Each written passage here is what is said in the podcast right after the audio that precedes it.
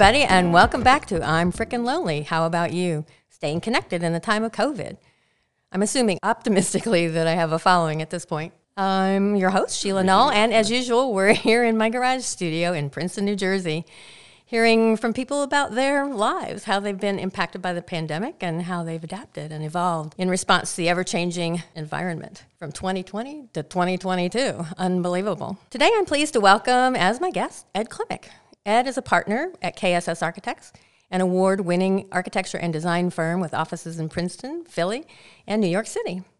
Of course, that is his professional description, but I imagine more importantly are his personal descriptors of father, husband, son, and student, and I might add friend to that list, happily. He's also a practicing Catholic, and I'm eager to hear about how that's helped define his life, future goals, and continuing education, particularly during the pandemic. I consider myself very fortunate to have worked with Ed for over 20 years, and while I normally eschew this hackneyed term because it gets used incorrectly from wrong people, I can actually say that Ed is a true thought leader.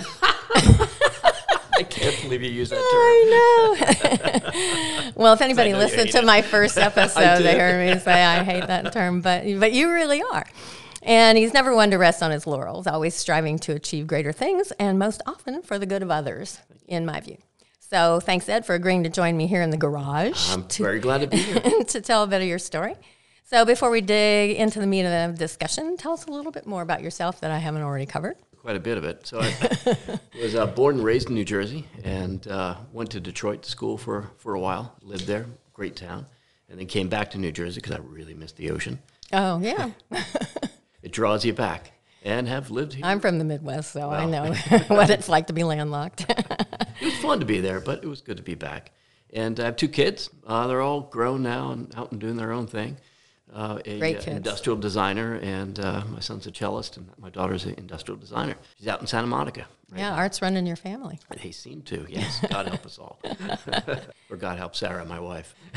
True enough. So, you know, we have been starting our conversations, you know, about what we were doing February and March of 2020 Yep. and what we, you know, how it impacted us personally and work wise and so forth. So, any stories Yeah. you have to tell? so it was uh, the end of February, and um, I had a, a meeting in New York City around a really large development that we're doing there, a rather big developer. And uh, we came in from this meeting, and uh, at the meeting, uh, or introduced at the meeting, was uh, somebody who was in to visit and I think talk to the developer, probably to get some contributions, and that was Andrew Yang. Oh, wow. Yeah, I think by this time he had dropped out of uh, out of the race, but at that time um, were already beginning to Which hear, race? yeah, right. Well, were starting to hear about rumors about potential mayor race. Yeah. mhm. So anyway, um, Yeah, I even forget. I think of him so much as the mayoral candidate for New York City that I forgot that he ran for that's president. right. That's right. And my son Thomas is a big Yang ganger.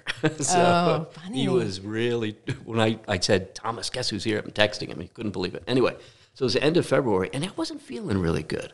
I just kind of had a cold or something like that. Mm. Whatever. So that was a Friday.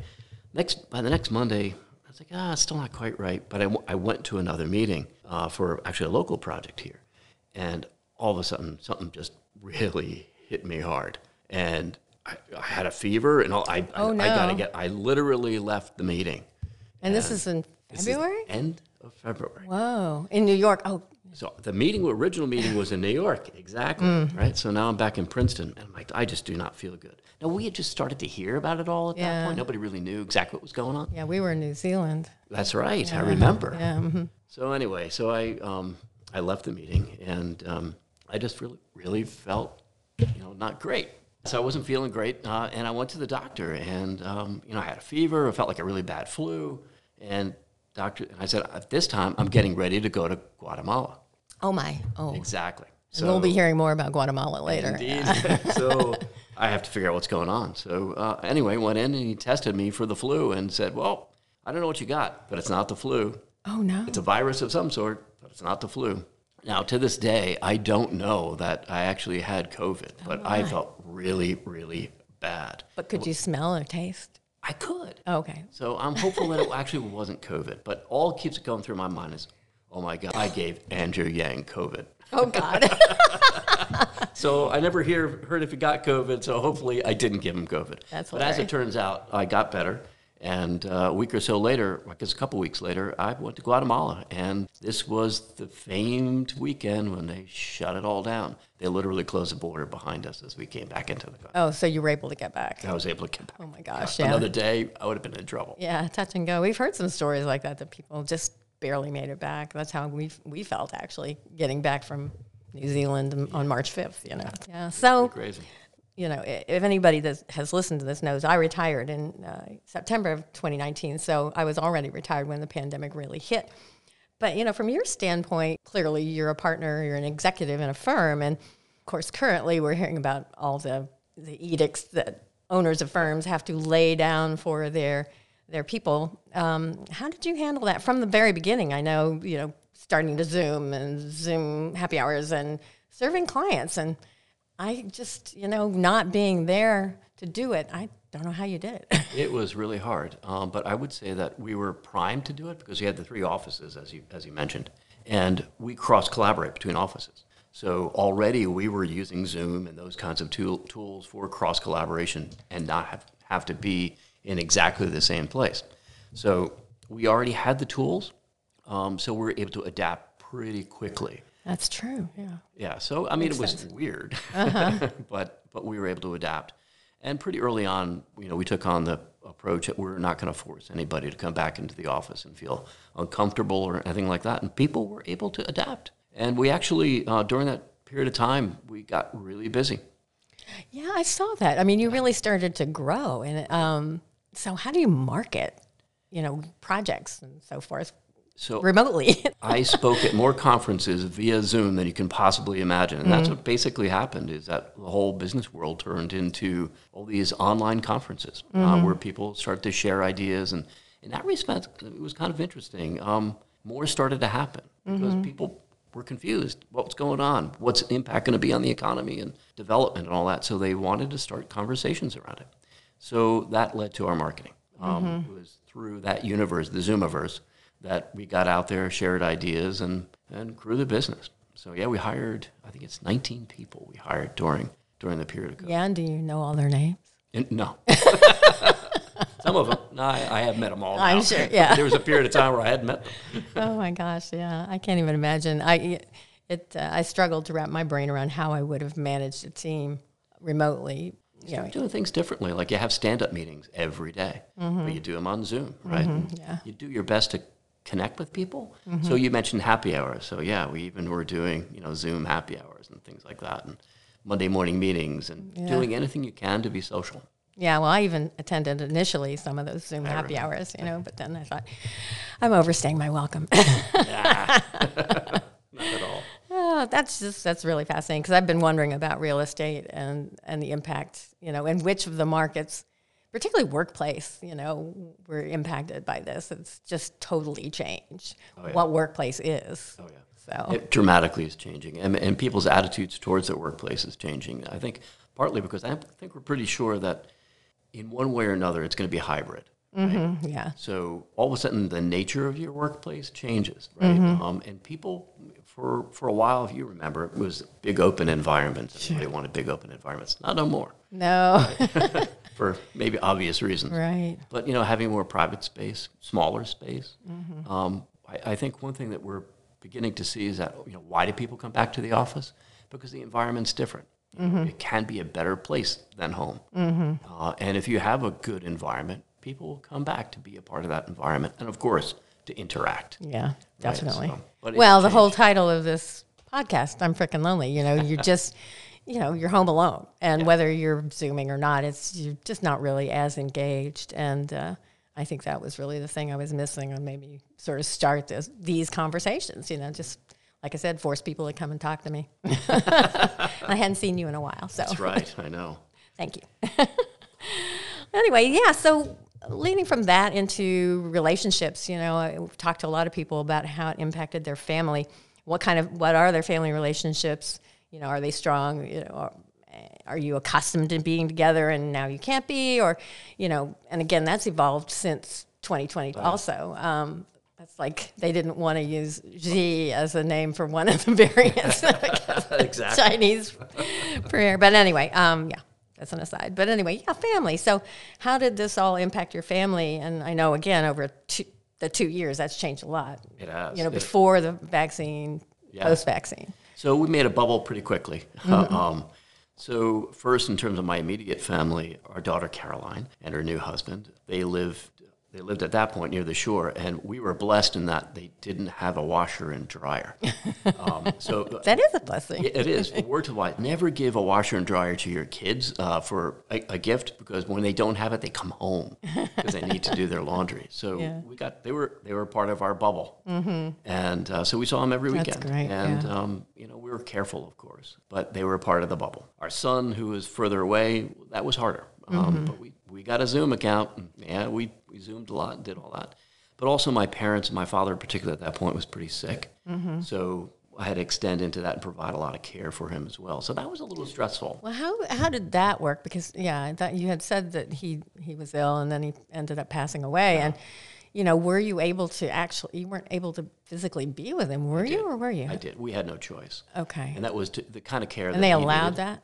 I mean, I'm, no one there to really stop you. Oh, okay. But um, oh, because he was home. he was home. Oh, okay. Yeah. And in fact, that was, I think, part of the problem. He had gone into the hospital and gotten an infection, and then they had sent him home. They didn't want you in the hospital Definitely not. because you know they were all overflowing. Oh, yeah. And uh, uh, and they couldn't. they were more frightened about what he could get there. So no, they did the opposite. They sent him home. So Mm-hmm. we were caring for him at home. So it was rough, you know. Um, and you did what you had to do. I mean, he- he eventually uh, he died in September. Had, had gotten really sick in the beginning of the summer. Uh, so it wasn't from COVID, it but wasn't COVID. Yeah. but on the other hand, I'm sure that COVID impacted the quality of the care that he could receive. Oh, yeah. So, anyway, so that was our bubble. Yeah, so caring for my parents, caring for my kids. So it was a pretty big bubble, Yeah. which meant we had to be pretty careful. Yeah, definitely. Yeah. So testing wasn't that big of a thing at that time, was it? No, Or- yeah. no. Which is crazy. No, exactly. You just kind of hope for the best. Well, you said also that your well, Sarah, your wife, she has a, a much larger family. That you're you're sort of you know your family is smaller on your side, but she has nine siblings. Or, um, so did you? How did you stay connected to them, or how did she stay connected to them? yeah, so um, this has always been a challenge too, right? So again, we already had a these lot of people. Yeah, exactly. so they're mostly live near Rochester, New York. Uh, so yeah, there's the whole. One good thing about Facebook is that you can use it well for you know connecting with family and that kind of stuff, right? So There's yeah, Yeah. we've had the conversation. This this is the good outweigh the bad. exactly, exactly. I'm not too sure. right now it was greatly beneficial. And then, yes, we had some Zooms and whatnot. Mm-hmm. Um, but then also, her sister actually got quite ill as well afterwards, and, and she wound up passing away. Was that from COVID or? No, she um, she had uh, she had cancer, Oh, probably uterine uh, cancer when it started. But again, probably because of COVID, uh, it really wasn't found until Oh. much much later. that's heartbreaking. Yeah, That was- so it was a couple of rough, rough years Mm-hmm. from that point of view. And again, it wasn't directly COVID, but you could see how it's dramatically impacted quality of, of care that can be given. Yeah, I've actually been lucky with my eye surgeries, and that that particular hospital hasn't had a, an onslaught of COVID patients. This is here in New Jersey, and uh, which is surprising. But uh, I've been lucky in that regard. So I've, I've actually gotten some good attention. That's great. yeah, yeah. So you said you're not gregarious. I don't know. You you you seem to be so particularly well at work and when you're marketing and that kind of thing. You seem pretty gregarious. Uh, it's kind of interesting. I always call myself an. I, I think I'm. In, I am introverted, um, but I'm called at work to be an extrovert. So you got to do what you got to do, right? So um, from that respect, COVID was uh, kind of an interesting time because I'm also going through a kind of a transition to retirement. You- you- You're, you're retired. I'm taking a period of time to get myself there. Right, uh-huh. So I kind of had. To, I'm purposely trying to withdraw a bit from the firm, and then you have COVID on top of that. So in many respects, it was challenging to be away from people, but it also gave me a lot of space to one be be an introvert, and two, I was going to school. I decided to go back and get a get a master's degree, and um, it's a it was an asynchronous online program. So COVID happened right smack in the middle of it, so that distance gave me a little bit of, of space to do that. So for folks like me, interestingly enough, it's kind of re-entry is also a little bit more stressful Mm-hmm. probably most. Well, you're not the first one that I've heard say that about how the pandemic actually has given them more space, particularly people who consider themselves introverts, that they just didn't feel so much pressure, you know, to be to be out there. So so far, I haven't talked to a lot of people that have had a really terrible experience, but No, I didn't have terrible experience by by any stretch of the imagination. no, that's what I mean. you know, yeah, so far. so I'm looking for this. I'm looking for somebody with a, you know, horror story. You're not it. no, no horror. oh gosh. Well, you know, since you started talking about, um, you know, your education, you know, talk a little bit about what drove you to pursue this this degree that, that you're you're going after, and sort of what built up to that, and maybe through the work in Guatemala there was a relationship. yeah. So the, the degree is from St. John's. church, perhaps. Yeah, um, through Catholic Relief Services. So the degree is in global development and social justice. It's from St. John's, and I just finished it. Where is St. John's, or that's online? Queens. Oh, it's in Queens. Yeah, okay. yeah. But you didn't have to go. No, no, because the program is designed to bring in people from all over the world. So that's another reason that, that it's asynchronous. Um, so, yeah, but my work had started in, in Guatemala probably about 15 years ago. And um, I helped to run a, we call it a solidarity lending program. It's essentially microfinance, but it's a little bit more than that. Um, we actually try to work, establish a fund, but work with the community in, in a really close relationship and use that relationship a solidarity relationship to really act as the collateral for a loan system. And, uh, and it's worked really well. Um, and I was really inspired by the people I met, by seeing what could happen, and decided, you know, uh, perhaps it's time to think about another career, get a real job. Um, so, you know, I knew that I would be at a point where of retiring, but maybe I should retire a little bit earlier and try to do something else in this other field that I've been working in. So Definitely. I went out and uh, got this degree. And interestingly enough, about halfway through, a couple of professors came by and said, you know, Ed, you shouldn't walk away from what you've been doing for 40 years, right? Instead, you should try to work the two together. So Oh yeah, I think I saw that you, yeah, that you were going to try and weave that in. I'm working on that right now. Yeah, because I think that's part of, you know, when we all get out of this mess that we're in, mm-hmm. that I think that, you know, the world needs to heal. And I think that designers and design thinkers really could play a big part in doing that. And that's really the, the work of, of social justice. So, Well, I don't think there's actually any way that you could not infuse what you've been doing all this time Yeah. in, into your future work. It's just th- that's what happens. It will always be woven into your fiber. But I was wondering, again, during 2020, well, you didn't go down to Guatemala that often anyway. How, how did you work with uh, the community, your Yeah. community family that is in Guatemala, you know, remotely in that during that time? Yeah, so they're incredibly resilient people. So I would say another big benefit of Facebook is that in the developing world, everybody has Facebook and WhatsApp. The whole developing WhatsApp is bigger, isn't it? Or much no? bigger. Yeah. Yeah, yeah. um, and it became a platform from which to communicate. Um, so Facebook at that point had Messenger, which is a video thing as well. Sure. And again, since it's in, like kids in Guatemala are exactly like kids here. Teenagers, they all have their phones, right? Mm-hmm. And the cell phone and that connectivity is really dramatically changing the developing world. So it became a means to communicate. Mm-hmm. So people would use usually their kid's phone and use Facebook Messenger, and we video called, and we video called, you know, a couple times a month, mm-hmm. uh, just to keep in touch with what's going on with the loans, what's going on with the program. By this time, too, we had been really working to help the community be more independent in the guidance of the program. Thank God. Uh, so they were able to do it well without us actually physically being there. But what's really important to the program is that idea of solidarity, that you're still a community together. Even though we're here in the U.S. and folks are there in Guatemala, we're one community. That really helped us to do that. So using WhatsApp and using uh, Facebook, we were able to keep that communication going. And the folks there are really amazing. I mean, they're really, really resilient. Of course, COVID is, is there too. Sure, yeah. Um, and, you know, they just don't have the healthcare systems to track it or deal with it like, like we do here. Um, Not that we're using ours to the best advantage. this is true, but compared to Guatemala, Right. yeah. So um, they're amazingly resilient. They actually, um, so there are many uh, women that are part of the, the loan program. And they start businesses. What types of businesses? Not to you know Yeah. take a different trajectory, but I really kind of very curious as to who uses the loans and how do they use them. You know. So they use them for a variety of different things. When we started, it was a lot of agricultural-based loans. So a lot of people there, they uh, they rent their land on which they grow coffee. Okay. So the loans became a means for them to be able to do that efficiently. But very quickly, we aimed it towards women too. So they started businesses so that while there was, you know, agricultural activities going on during the day and mostly with their husbands, it allowed them to do things like um, a couple of women sell cosmetics um, and do so in their own town, but a neighboring town. Clothes. Um, another uh, group started uh, uh, like a ice, not ice cream, ice is kind of a business. Um, uh, another one started a little shop that sells like a bodega.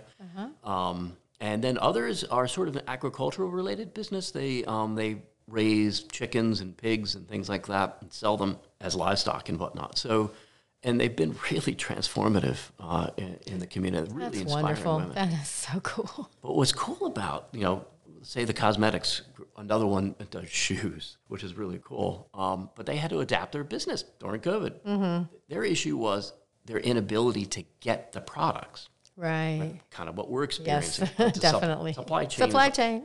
exactly. It works Yeah. a lot differently. It's, it counts on your ability to find a public bus to get to Guatemala City to get the stuff that you need to be able to sell it. Wow. Public buses started to shut down Oh my, yeah. as well as their ability to get to their customers. So what do they do? E-commerce, their own version of it, Oh, yeah, using WhatsApp, and they would take a photograph and send it on WhatsApp and say, "I was able to get these shoes or whatever," and their business actually improved. Oh, that's fantastic. And actually, it was probably more efficient for them than, It you know, not to have to spend all that time on the bus. Exactly, Nice. exactly. So all the kinds of things that we're doing for COVID are the kinds of things that people in the developing world do every day to to survive Mm-hmm. Yeah. uh, and to make a living. So they're pretty resilient, Mm-hmm. and we've learned a lot from them. you know, I think in, in building our own resilience here. Mm-hmm. So now they're amazing people. Oh, that's fantastic. I, just, I love that story. So, um, how are you then going to fold that into what you're going to do when you retire? I mean, your, your next big thing. Yeah. So I'm still working And you're still good, but you'll still be connected to the folks in Guatemala and what Oh, you do. Oh, or yeah. are you going to broaden it? hoping to broaden it. Mm-hmm. Um, so we are beginning to lay the groundwork to expand the program uh, throughout Guatemala. Mm-hmm. I'll have more time and space by which to do that and, and to work more directly, hopefully, with groups like Catholic Relief Services and whatnot. So that is still very much part of the plan uh, moving forward. Uh, also, frankly, just educating people more about it uh, back here in the States. But I'm also beginning to look at the world of, of design and planning and think about how we use planning and design and development towards more equitable ends. You know, how can development not just meet increase jobs and you know increase ratables, which it should do at a minimum, but how does it do more things? Yes. What are the systems by which you can lead development and regulation and incentives to achieve those broader ends? And I- think that takes kind of a design approach that's rooted in, in social justice. So I'm beginning to explore how that could be done. Well, that is a global issue. It certainly is uh, an issue here at home. Oh, yeah. uh, and uh, a battle fought every day. And the answer seems to be more and more invasive, you know, because a lot of people don't see it or get it or understand or want to understand. I think, although I'm beginning to see a turn, uh, you know, I'm starting to see community groups and communities and cities begin to think differently. Um, there are some examples, for example, in New York City. Think uh, local, not yeah. everything's yeah. local. Uh, yeah, and, and by the way, that's going to be a big thing. I think, you know, when you look at a resilient supply chain, that means we're not getting everything from China, mm-hmm. right? So all of a sudden, the idea of you know industry taking on a different kind of role than just buying things in a global, overly globalized economy Yeah. doesn't mm-hmm. make sense anymore. Mm-hmm. And how does that come back in a way that's just and equitable? How does it integrate back into kind of communities and city environments?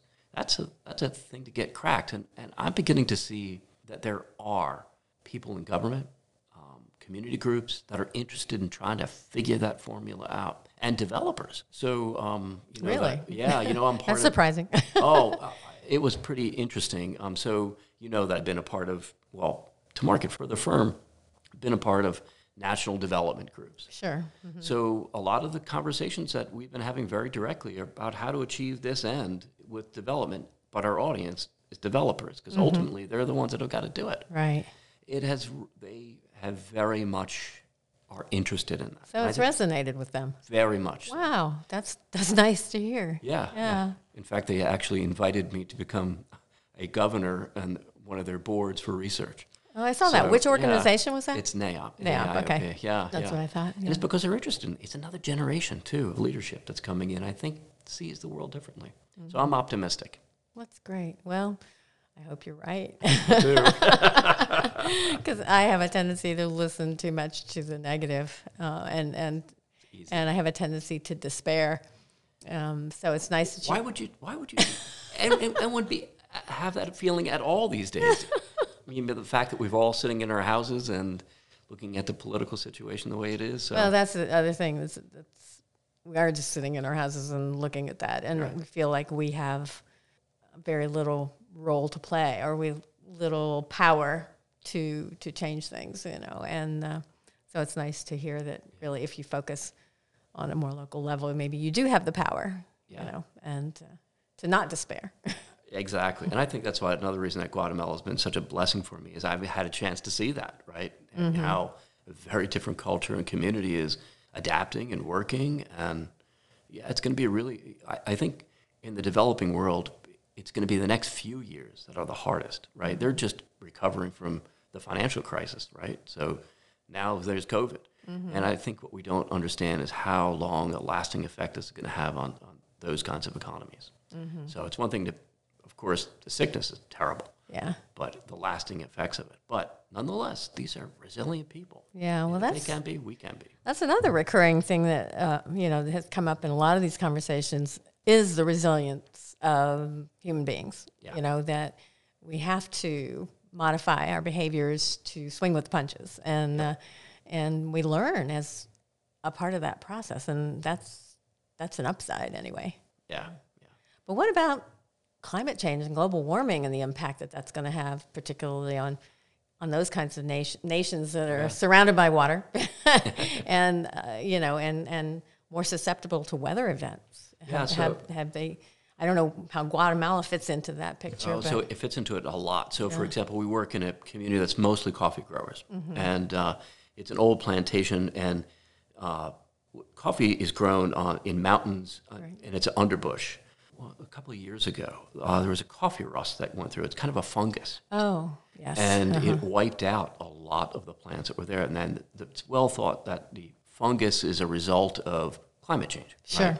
right? And it accelerated it. So some of the work that we did as a result of that um, was to work with the coffee growers there, connected them to uh, agricultural scientists here and, uh, and Catholic Relief Services and help them to replant and replant in what had happened was they were all the same plants, right? So it wasn't a resilient system. right, yeah, So all the mm-hmm. coffee got wiped out. So now they diversified it more, so the different types of coffee plants. Uh-huh. So actually, what was good is those that those coffee plants now are mature and starting to yield coffee. oh that's good. And this year, actually, they had a very good coffee crop, and the price of coffee was up.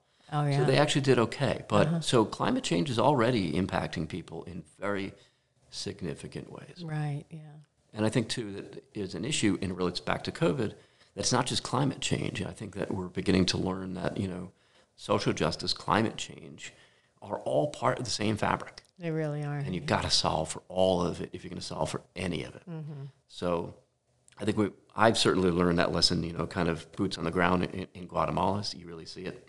When people live on the edge, small changes in the climate make a big difference. yeah, So, but thankfully, we're able to, to work together and, and overcome it. And it's those kinds of actions, I think, people working in small communities and really being resilient. I think that's what's going to get us through all this stuff. and do they have the the young people involved? Yes. Yes. Thankfully, they So that's do. critical also. exactly. Although I know the young people feel like it's a terrible, terrible burden that they're the ones that are going to have to save the world. They are. Uh, but they are. and so it's you know, it's good. Thankfully, they know it. yeah. Well, some of them do. Some of them have their heads up their asses. A Well- few, a few. well, yeah. Those that weren't raised right. Yeah, there you go. Certainly not our children. Not at all. Ours and are both of us can attest to that. Ours are brilliant. Yeah. Of course.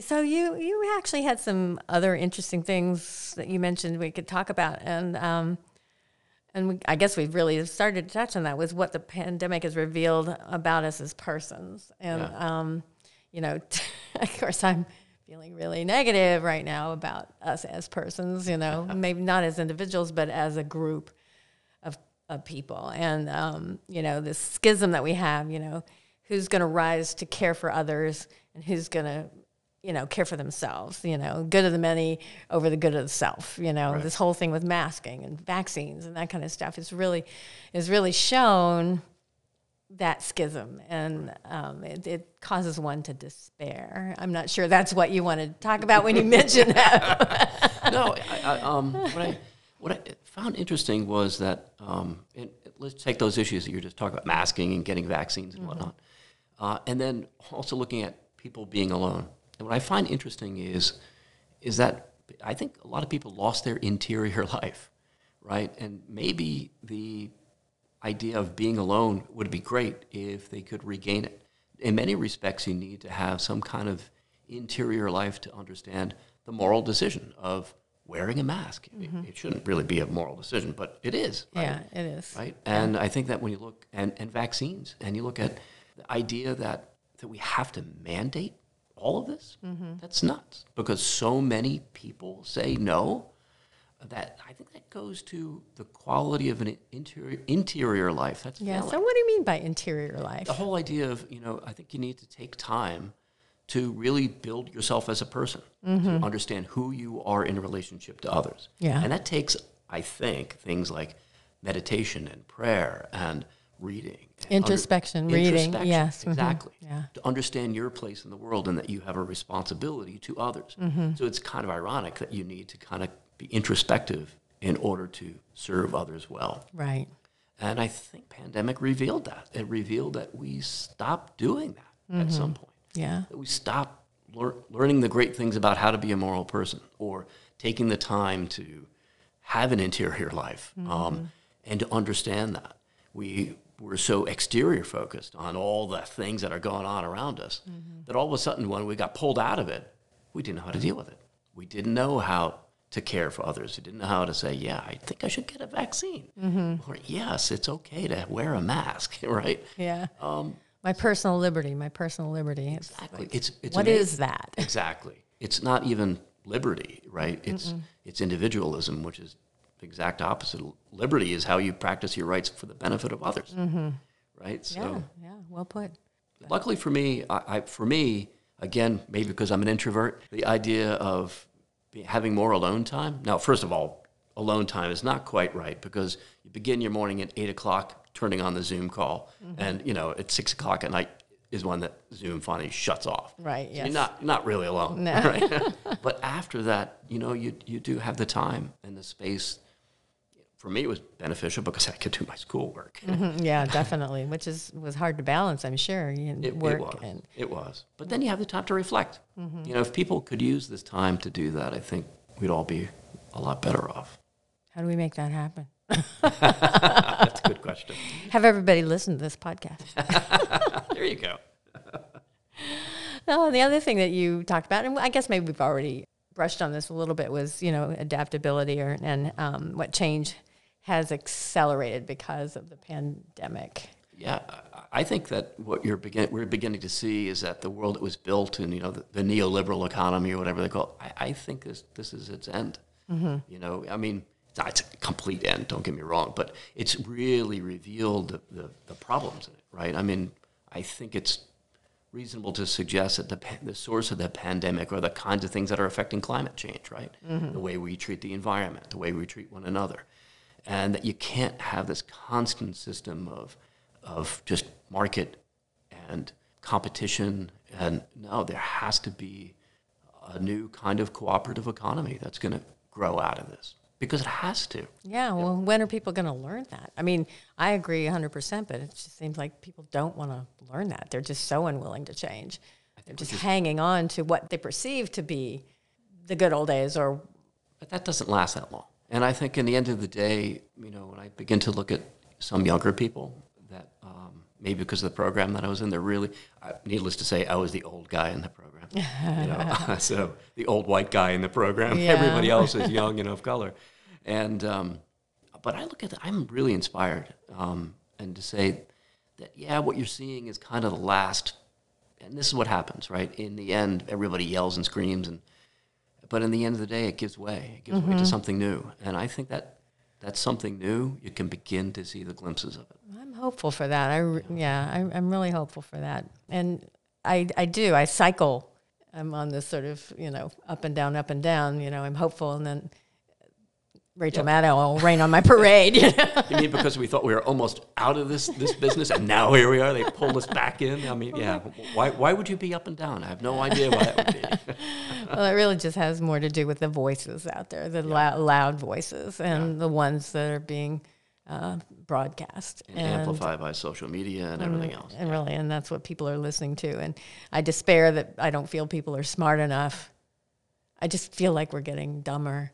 And I'm sorry, but yeah, I don't think people are. Some people just aren't smart enough to see through it. It's. I think also too we're, we're I'm not saying I'm brilliant. I don't mean that, but I mean, well, I'm you are brilliant, but um, but I think also we're learning we're learning some of the wrong things. We're not taking the time to learn the things that maybe we did in the past. You know, I'm, I'm a I'm a victim of a classical education, right? So um, all those things that we learned, and nobody learns anymore. I know it's just yeah. Yeah, so I know I sound like get off my lawn.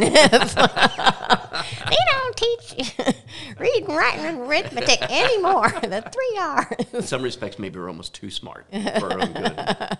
So yeah, yeah, we need to I think build some- Idiocracy. Yeah, exactly. Really happening. what? but again, maybe because I was in a in a college environment again, which was Yes, great. Mm-hmm. I I'm pretty optimistic. Well, the other thing, of course, is uh, that we've learned when we talked about this a little bit is you know automation. Um, you know, humans are going to do less and less of stuff. Right. You know, and uh, you know, I mean, even zooming, but just jobs. You know, people are quitting their jobs that suck, and so how are we going to how are we going to fill those jobs because we need to have them done and you know So it's interesting. um, automation. so we've been doing some research in this um, Mm-hmm. because of some of the work that we do is in things like distribution centers, right? Sure, and that's yeah. where everybody Robotics assumes. Mm-hmm. robotics are taking over. That's not what's happening. Interestingly enough, in the buildings that are most heavily automated are those also with the greatest workforce. And it's because what they figured out was that automation, it doesn't really work all that well. Um, you need people. yeah. mhm. So more and more, it's technology that accompanies people, and it and it should. You, you should ha- if you shouldn't be lifting really heavy things. If you can get a robot to lift it for you, let the robot lift it, and that's the kind of things that I think make a lot of sense to do. I think the trick will be how do you make that connection work well. There are too many examples where it's it's not working well, where they're using robotics and things like that to push people to their limit and efficiency. But there, if we can develop the appropriate, You talking about engagement- Amazon? um, I- No, he's not talking about Amazon. there are things that we all read about, right? But, yeah. So I, I think there is a, a benefit to I think the technology that's out there that's helping people. The trick is that's where our ethical lines have got to be. That's what technology is about to help people. It's not really good at replacing them anyway. So let it help them. Help them in ways that make sense that enhance people's lives. Again, I'm, I'm optimistic. Yeah. That it- Uh, I mean, we've gone full circle. You just automation, people, people helping people, automation, using it as a tool but not a replacement, and just how to make this. I mean, it's it seems so possible if everybody would buy into it to just get this good global fabric working. You know, it seems so just beyond our grasp.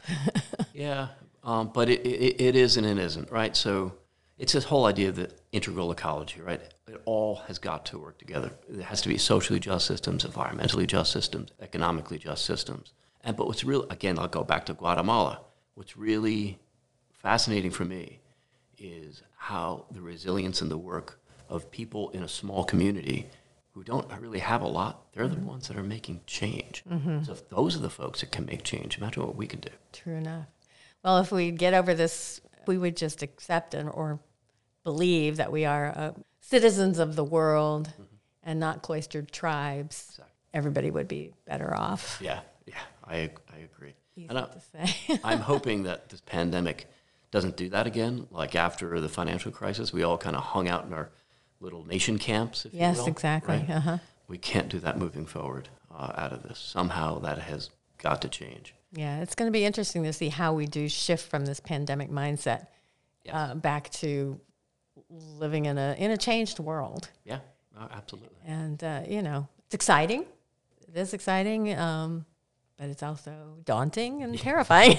Yeah, because change is usually a messy business. yeah, So, but but in the end, change prevails, and I think better change prevails. Mm-hmm. That's just ma- how messy will it be to get there? Is I guess the question at the moment.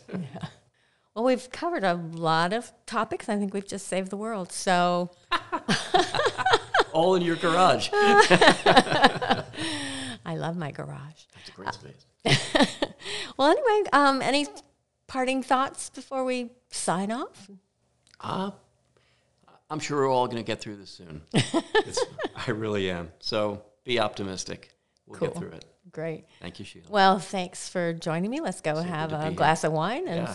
And some dinner. And uh, thanks for listening. Until next time, everybody, stay connected.